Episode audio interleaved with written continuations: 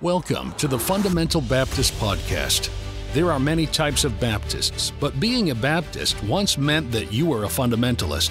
Over the years, many Baptists have strayed from the fundamentals and thus attack those who remain true to the faith. This podcast will address the issues surrounding what it means to be a fundamental Baptist. Somebody said, Brother House, fundamentalists are changing, aren't they? No, fundamentalists don't change. Folks quit being fundamentalists. God says when the troubles come, He said, fight. You can't fight. He said, withstand. You can't withstand. He said, stand. What does it mean to stand? He said, don't change. What? Don't change what? Number one, don't change what you believe. Here we will reason concerning the scriptures about the doctrines we hold dear. We believe in souls being saved, lives being changed, and Bible doctrines being strengthened by the Word of God. We believe in the local church, soul winning, missions, and everything taught in the King James Bible. I thank God tonight for this wonderful Bible. You know, I, I thank God it's a perfect book, and I, I love the Bible. Doesn't need any addition, no correction, nothing taken from it. Thank God tonight for the Holy Bible. I like it just like it is. We are not ashamed of being fundamental Baptists, and we want to encourage others to remain true to the Bible, their Baptist heritage, and to not change what they have been given. You just stick with the book. You can't beat this book. Why does every generation feel that we got to change it just a little bit because our daddy did it like this and our granddaddy did it like that, and let's change it just a little bit? You change it, and things that are different are not the same. The same commit thou to faithful men. Thank you for joining us in our discussion of what it means to be a fundamental Baptist. Welcome to Restoration Care Ministries. Our website is designed to to teach, to coach, to assist people in in restoring broken relationships. First and foremost, of course, with our Creator God and our Savior, the Lord Jesus Christ. And if you don't know Jesus as your personal Savior, our hope is that you'll listen to the the free video that uh, describes salvation, how to know for sure that when this life is over, heaven is your home. Today, I have a special guest with me, and we're going to talk about one of our courses. And I, I really want to whet your appetite because uh, there's nobody like the Lord Jesus. Today, my guest is Dave Hyles. Hello, Dave. Good to see you. Hi.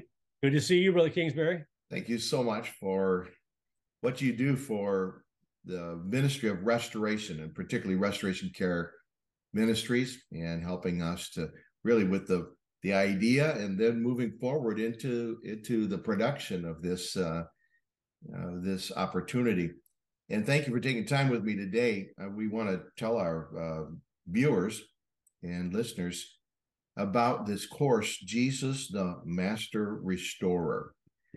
And um, I guess I like to begin a little bit with tell us about it, it, your restoration ministry right now that that you and and uh, and folks uh, Dave uh, has an incredible wife uh, Brenda and uh, Diane and I have been blessed by their ministry uh, at the place the Red Barn. But why don't you tell our folks just for a couple of minutes about what God has you doing now?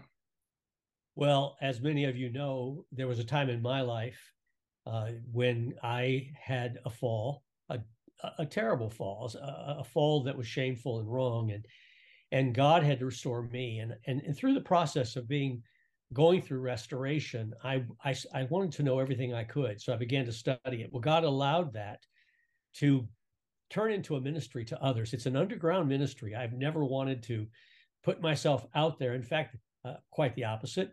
I, I have kind of wanted to keep it underground, but the Lord won't let me. And so uh, uh, we've been doing this for a number of years now.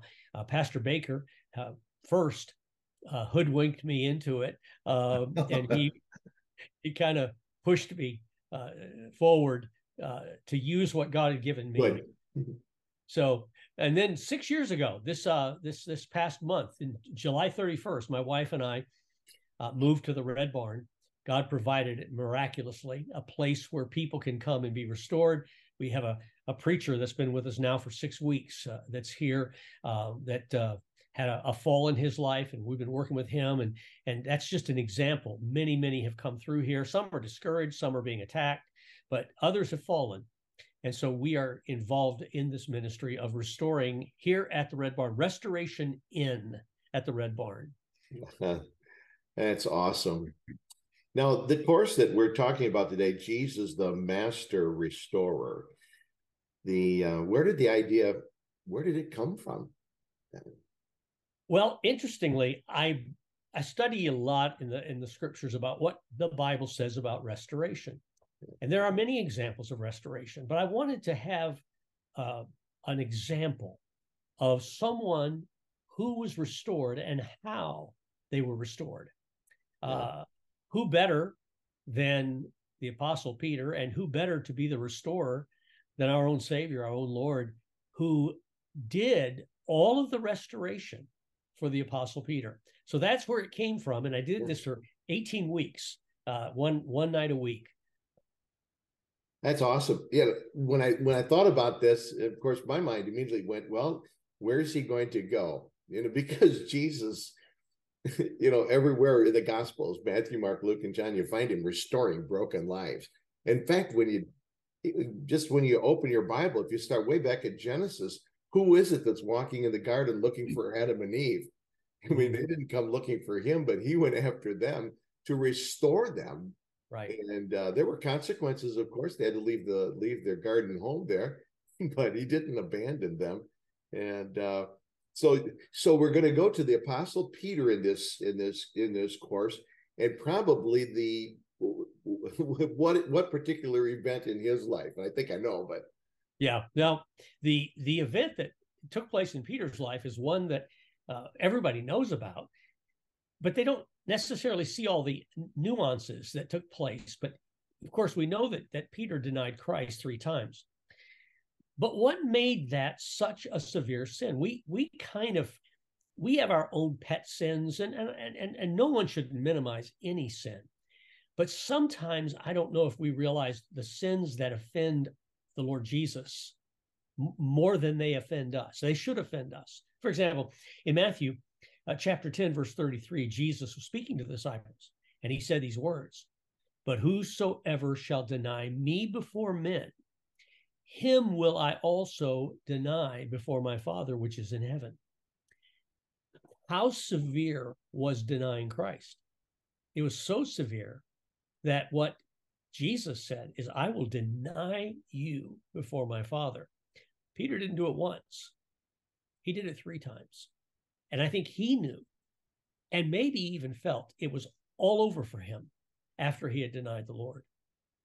How encouraging this will be to uh, to our viewers, to those who take this course, because I don't know anybody that hasn't denied Christ and I and I don't I don't I don't I don't mean that tritely by any means. I just I, I it's just a the reality is that each of us have been in those situations where we were um where it was going to be costly for us to stand up for Christ and and to uh, uh verbally acknowledge our relationship with him. I think of this in soul winning and and uh, standing for truth.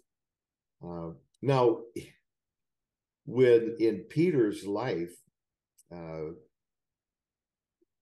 tell us a little bit about the background when um, when the Lord forewarned Peter about this very uh, denial, and how does that all fit in? I guess I guess sometimes you read about God, you know, Jesus as God, He's revealing the future here to him.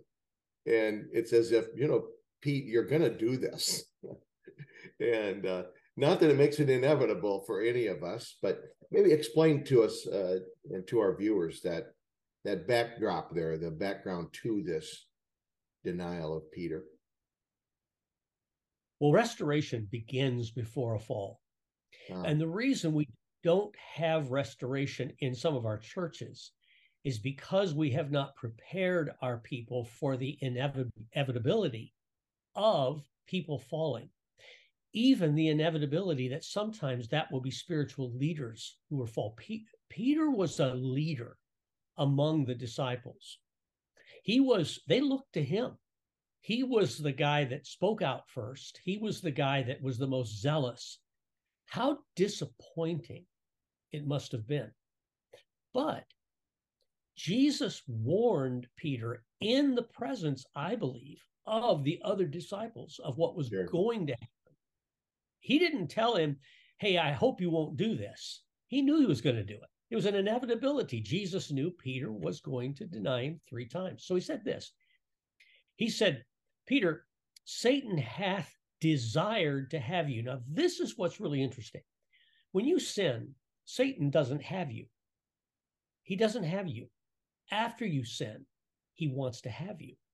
You see, once you sin, now it's a it's a battle. Are you going to come back to God, or or are you going to follow the sin? And I'll give you an example of that: Saul and David. Saul sinned, and Satan got him.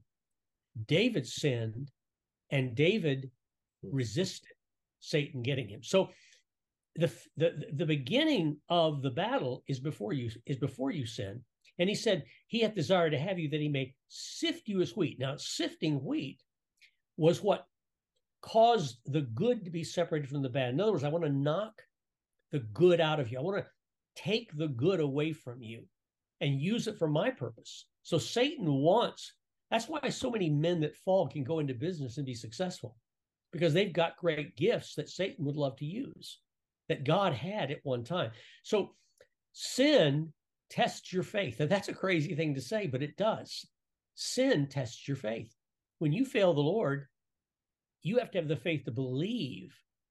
And that's the next part. He said that he may sift you as wheat, but I have prayed for thee. Oh.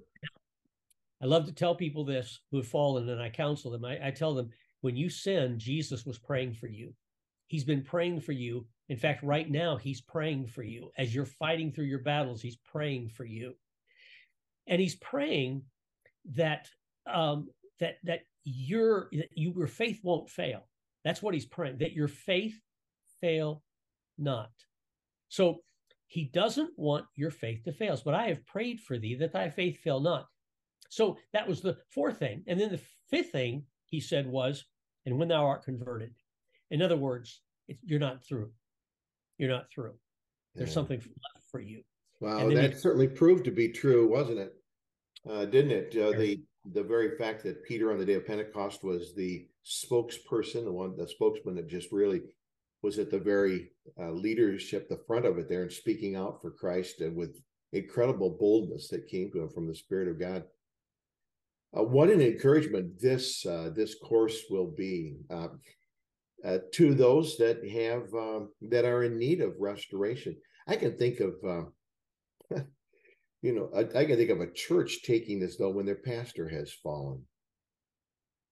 Yes, even before, I, even when it's not happened. Just I think for all of us, uh, this certainly whets my appetite to because I'm.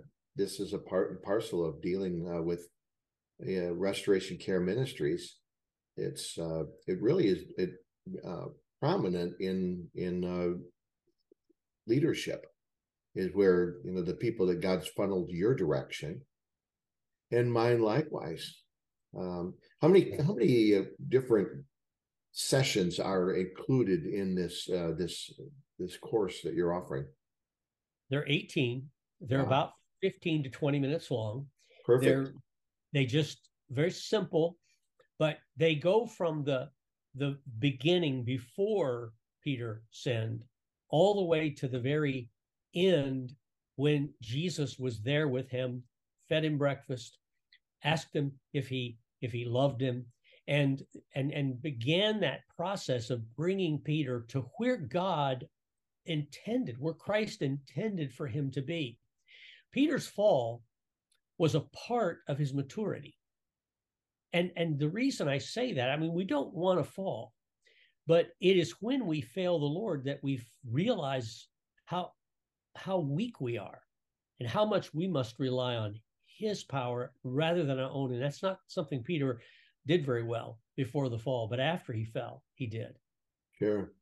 It reminds me of the apostle paul talking about the benefit of the messenger of satan that was sent to buffet him to the church at corinth he talked about this that um, that he might experience the uh, the value of the grace of God. My grace is sufficient for thee. You know, God told him no about taking away that thorn in the flesh, that messenger from Satan, because he wanted him to discover the sufficiency of his grace. And uh, that's exactly what he's doing with Peter.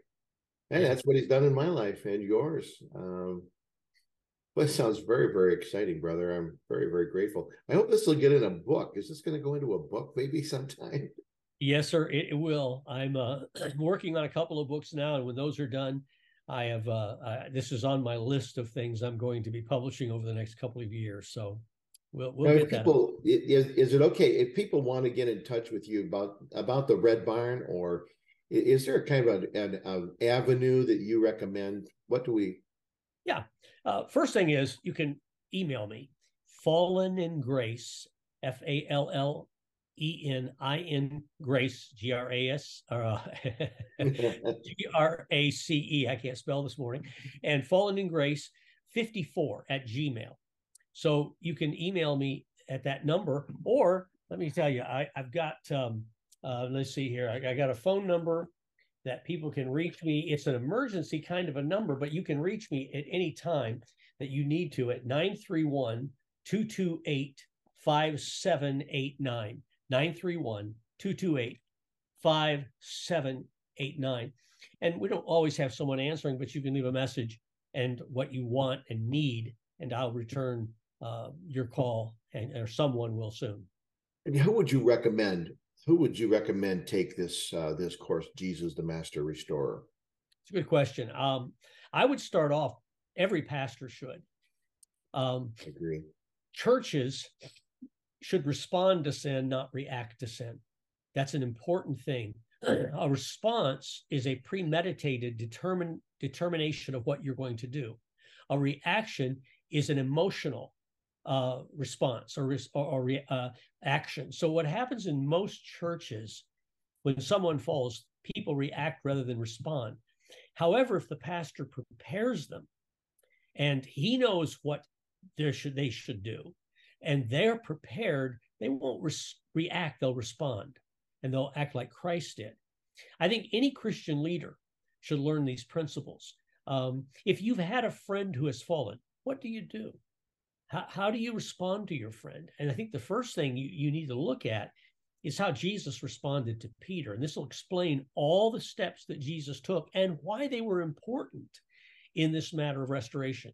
So any Christian leader, any Christian who has a friend who's fallen, um, you know, a pastors, I think should should take this course.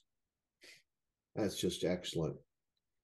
And um, let me encourage uh, those of you that are watching this video to uh, take that next step. You can actually watch the very first uh, session of these 18 uh, free of charge.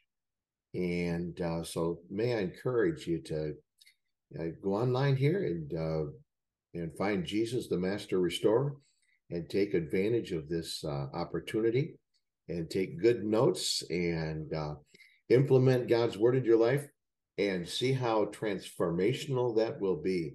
And if it results in restoration of someone whose life has been broken by sin, uh, Dave Hyles and I and uh, Brother Baker and the others that are a part of this team uh, working to bring restoration principles to light and into the lives of uh, believers and uh, bringing new hope and encouragement for them. I think, I, I guess, you think of what Peter accomplished then with his life is just absolutely extraordinary.